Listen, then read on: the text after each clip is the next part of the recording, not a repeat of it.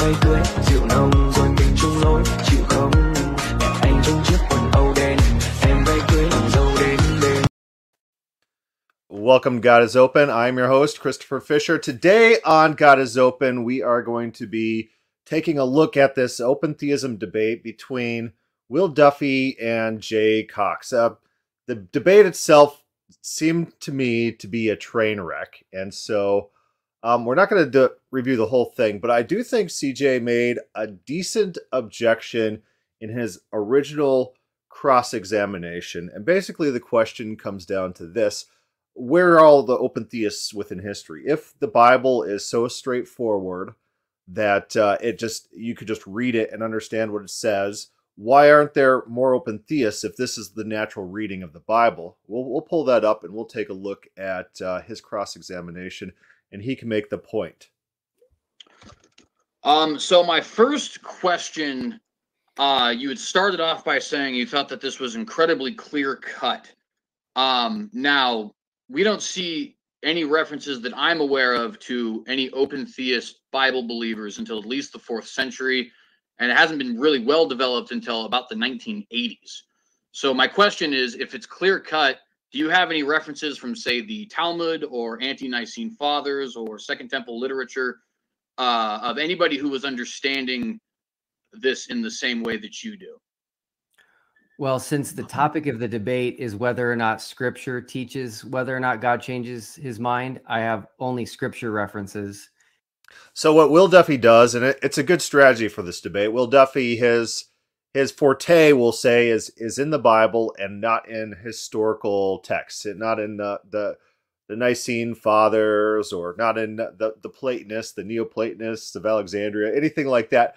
Um, so he he's good for the sake of the debate to refocus to the Bible. This is a debate about the Bible, but CJ still does have a point. So if this is a, uh, a entire discussion debate about does the scripture teach this, CJ does has have a point to say if there's thousands of years of history, why aren't more people open theists? Where do we find these open theists if this is a straightforward reading? Because presumably behind that question is the idea that people read the Bible, they care what the Bible says, and they try to internalize the Bible.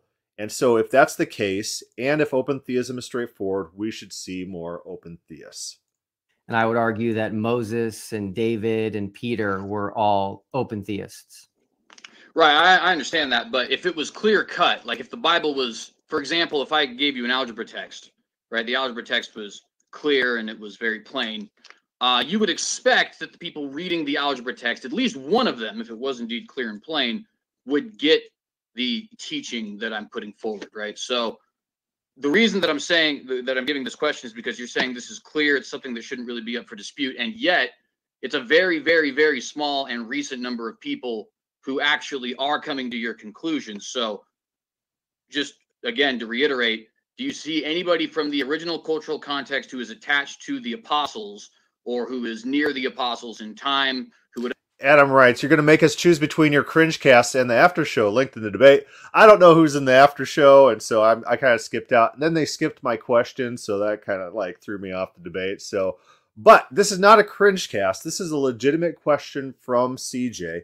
CJ is wondering if the Bible clearly teaches open theism, we should expect to see within thousands of years of history more open theists. So, why is it that we don't? Presumably, people care about the Bible. Presumably, people want to believe what the Bible says. And so, we should see some more open theist examples within history. And so, the answer to that, Will Duffy doesn't give an answer. Um, be, this is a debate about the Bible. Will Duffy's not debating about history. I don't know if he has an answer, but there there are all sorts of answers to that. You have to look at uh, the theological landscape of what it looked like within the first three centuries AD, for example. If we want to take a small snapshot, uh, who's writing the books? Uh, who who's who's guiding the debate? Uh, who who's controlling the mainstream thoughts? We're not getting interviews with peasants. That's not what's flowing down to us. We're not getting Justin Martyr writing about, hey, I just talked to this random guy who uh, had no theological inkling and just was a normal dude. The closest we might get to that is Josephus, who appears in every respect to be an open theist with a strong emphasis on God's guiding hand in history.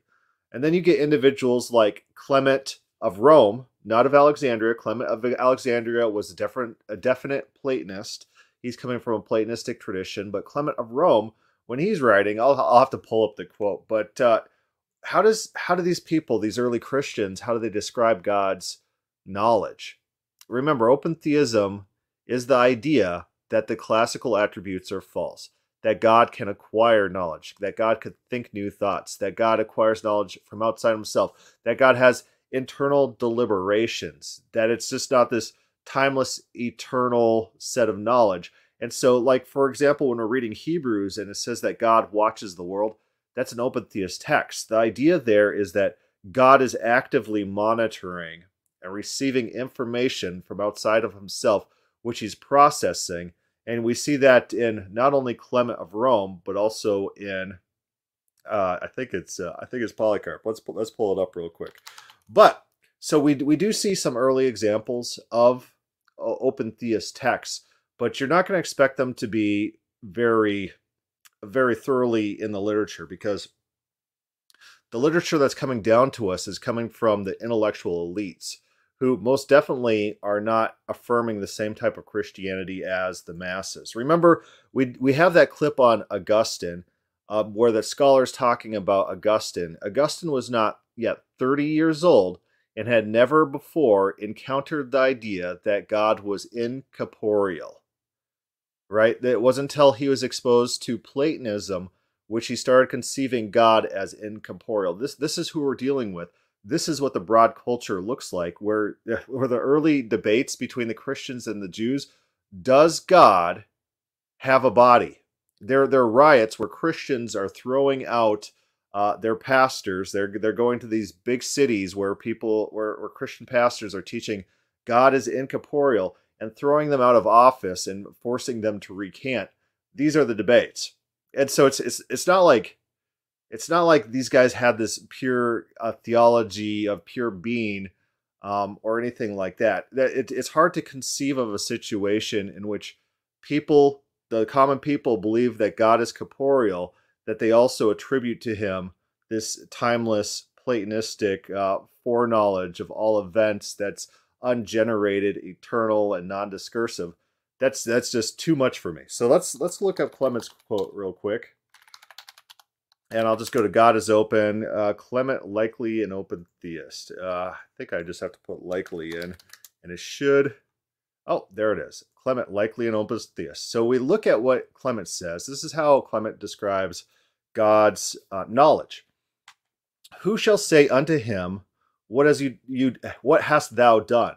Who shall resist the might of his strength? When he listens, as he listens, uh, he will do all things, and nothing shall pass away of those things that he has decreed. That's that's pretty common. God's going to do the things that he says he's going to do. All things are in his sight, and nothing escapes his counsel. Oh, God has counsel. God has discursive thinking. Uh, God watches and considers things. This, this is the knowledge that Clement is describing. Seeing that the heavens declare the glory of God, and the firmament proclaims his handiwork, day uttereth word unto day, and night proclaimeth knowledge unto night, and there are neither words nor speeches whose voices are not heard. Since therefore all things are seen and heard, let us fear him and forsake the abominable lusts of evil works, that we may be shielded by his mercy from the coming judgments. For where can any of us escape from his strong hand? And what world would receive any of them that desert from his service? So notice this type of knowledge that's being described here. It's, it's the knowledge you find throughout the Bible that God is watching the world, acquiring information, and considering things in the moment. In this debate, actually, that might be one point that Will Duffy might have dropped. Um, and Jeremiah 18 was thoroughly discussed in it in, in this debate. But Jeremiah 18 uh, specifically describes situations in which God is watching the world, seeing unfolding events, and then changing his mind based on those unfolding events. And this is God telling everyone else, uh, everyone in Israel, all, all Yahweh worshippers, yeah, sometimes when I see things unfolding differently than I had planned, I'm going to change my mind and not do that thing and then adapt to the circumstances. This is not God saying, I'm to use uh, our CJ friend. He thinks that God lies to people to manipulate them into action. It's nothing like that. It's not even God saying, all prophecies are conditional and therefore if things happen, I have considered those things are going to happen and I've prepared alternatives. That's nothing like that. It's God is watching unfolding events. The events don't turn out as God thought they were going to do. And then God will both not do what God said he is going to do, or God's not going to do what he thought he was going to do. Uh, Jeremiah 18 uses both words. And the Hebrew concept, when they kind of use uh, words in close symmetry like that, is that it, it, it covers the gamut of uh, the range of meaning. It, it fully describes that this was God's intent, his consideration. He really was going to do that, and then he changed based on unfolding circumstances. That's what Clement's describing here. And we can pull up, Polycarp, Polycarp quotes as well. I'm gonna, I got a crying baby apparently.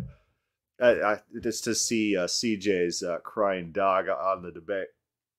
But um, Origen let's see Origen is his uh commentary on the epistles to the romans so i think i covered origen at uh, some point. Uh, origen's definitely not an open theist. He has platonistic leanings.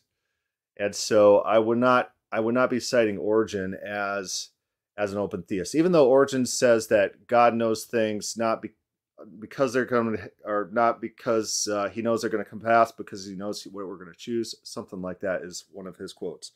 Let's pull up Polycarp. And uh, look at some Polycarp quotes as well. Oh, how about this Polycarp Polycarp 4:3? Our widows must be sober-minded as touching the faith of the Lord, making intercession without ceasing for all men, abstaining from calumny, evil speaking, false witness, love of money, and every evil thing, knowing that they are God's altar and all the sacrifices are carefully inspected, and nothing escapes him, either of their thoughts or intents, or any of the secret things of the heart. God's carefully inspecting these widows in real time. And here's 6 2. If we if then we entreat the Lord that he would forgive us, we also ought to forgive, for we uh, for we are before the eyes of the Lord and God, and we must stand at the judgment seat of Christ, and each man must give account of himself we're before God's eyes. This is a reoccurring image within the Bible that God's eyes are on the ways of man, good and bad. How about 7 2? Wherefore, let us forsake the vain doing of many and their false teachings, and turn unto the word which was delivered unto us from the beginning, being sober unto prayer and constant in fastings, entreating the all seeing God with supplications that he bring us not into temptation according to as the Lord has said, the spirit is indeed willing, but the flesh is weak. All seeing. God is acquiring knowledge, God is watching the world. And so that, that's that's the idea we get in the earliest teachings. These people are coming straight from the apostles, the disciples. Justin Martyr doesn't come straight from the apostles and disciples. He comes out of a Platonistic tradition. He's in a Hellenized Greek world. And so you'll see him praising Platonists. So th- these guys were the best around these Platonists. And then he'll he'll criticize the Jews for having a corporeal sense of God, and uh, he'll champion these values, these Platonistic values. Then you turn to Alexandria, and if you pull up the book, The Christian Platonists of Alexandria, all these heavy hitters in Alexandria, they're all Neoplatonists. But if you look what they say about the common people, the common people aren't these Neoplatonists. And so th- this is this is what we see throughout history is that the common people are not holding the same views about God as the elites, the people writing books. Now we only have a selective bunch of books that have come down to us today. And it's very fortuitous that we got uh, the Nag Hammadi library, the Gnostic texts, which were, were which were uh, collected and put in a tomb with uh, what looked like a pious monk who loved the Gnosticism or something like that. We're very luck- lucky to have these texts because not all texts survive. Know, what texts do survive? The texts that the elites champion. That's why we have Origen's library. Origen widely widely preserved for us Philo of Alexandria's works because he really loved Philo of Alexandria's works. And so he's the reason that we have Philo's works today because he collected them in his library, which, uh, which eventually got down to us. And so the process of history is who writes the history? It's the winners of history, the elites in history, the people who take over. They rewrite history, change things. I've I was reading about the Vandals today. Uh, Vandals were a group of Arians, uh, not uh, not Aryan as in white, but Arian as in rejecting the divinity of Jesus. Well, they were white too. They're like German. Um, but they swept through North Africa and eventually took over Rome. And uh, they said their dictates were from God and they're exacting vengeance against the non Arians for all, all the centuries of persecution against the Arians that the non Arians were doing. But even that history is pretty fragmented. Well, we the accounts are coming like hundreds of years later by authors who are uh, fragmentary and hostile. You have caricatures of their leaders, uh, which are not that which probably a caricature and not an actual physical description of the guy that he's that he's like a little chubby and walking with a limp, things like that. But our history is fragmented, and what comes down to us is is uh, very, I'd say I'd say random.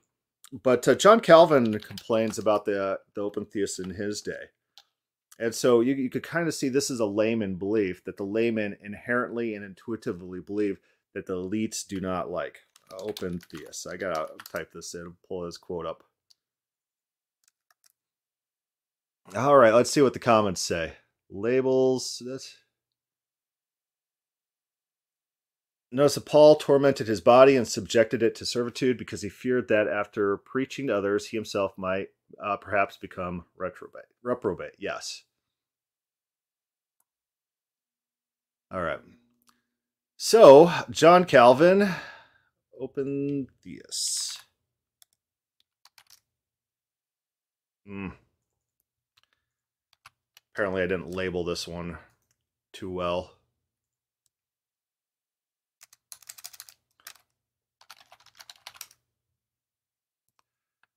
Maybe it'll be on Facebook. I'm sorry, I should have pulled that up a lot sooner. But uh, in in his work, he talks about people who don't believe that God has eternal knowledge of all things, and that God is actually reacting to things in the present. That uh, that God sees and then calculates and responds accordingly.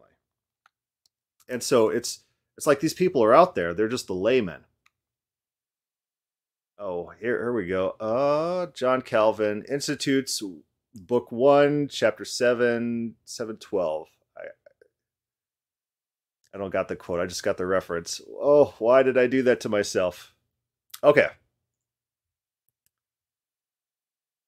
I don't have the quote. Okay, I don't have the quote, but it, it exists. It's there. So I guess my response to CJ is that you don't see open theists because Number one, they were the laymen. They're not the scholars. The scholars had scholarly concerns. And what's vogue in those days? Platonism is vogue. Uh, everyone loves Platonism. Everyone goes to the lectures of Plotinus. Everyone champions it. You hear praises of Platonism coming from Augustine, from Ambrose. You see Justin Martyr uh, praising it.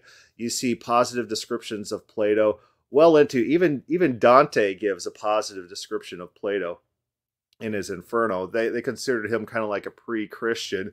Even modern Christians do that. It's kind of weird, but I got a cough. Let's let's hit play here, and then I could cough in silence. Would understand the original languages and was indeed speaking at that time. Any of them at all who comes to the conclusion that you would. I'm not saying this is definitively proving my point. I just think it's a very important thing if we're going to go as far as to claim this is. So he's he's right there. Um, why is there a lack of open theists throughout history? They're they're they're not writing works that are being preserved. They're not the elite. Uh, they're they're the peasants, the farmers. They're the people who revolt against the elite and go throw them out of office when those elites say things like God is incorporeal. And uh, ah, I don't got that reference offhand too. I should have pulled all these references before we started. But that that would be the answer. Uh, and then what happens? Who's teaching? the, the Catholic Church is taken over by the popes and the, the entire bureaucracy machine and they can teach whatever they want. You have a Protestant ref- Reformation, which breaks from the Catholic Church. There is a break there. Why? Protestants will claim that the church has been corrupted throughout history. And so that's that's the open theist claim as well that there there was some church corruption throughout history. These these non-Christian ideas got into the church and now we need a new reformation. The reformation was just not John Calvin and Martin Luther. We could still have a reformation today to bring us back to those biblical truths. And so it it's almost a double standard sometimes when Protestants complain about open theism being new and they themselves are Protestants. So I think that's all I wanted to talk about. Uh, um, he does have a good point, and there are reasons that we don't see too many open theists in history. They're the common people. There's letter letters to the editor. We got old ones saying, "Hey, what if God doesn't know the future?" That would answer this pastor's objections. These these people are the laymen. Anyways, uh, thanks for watching. Uh, I gotta go.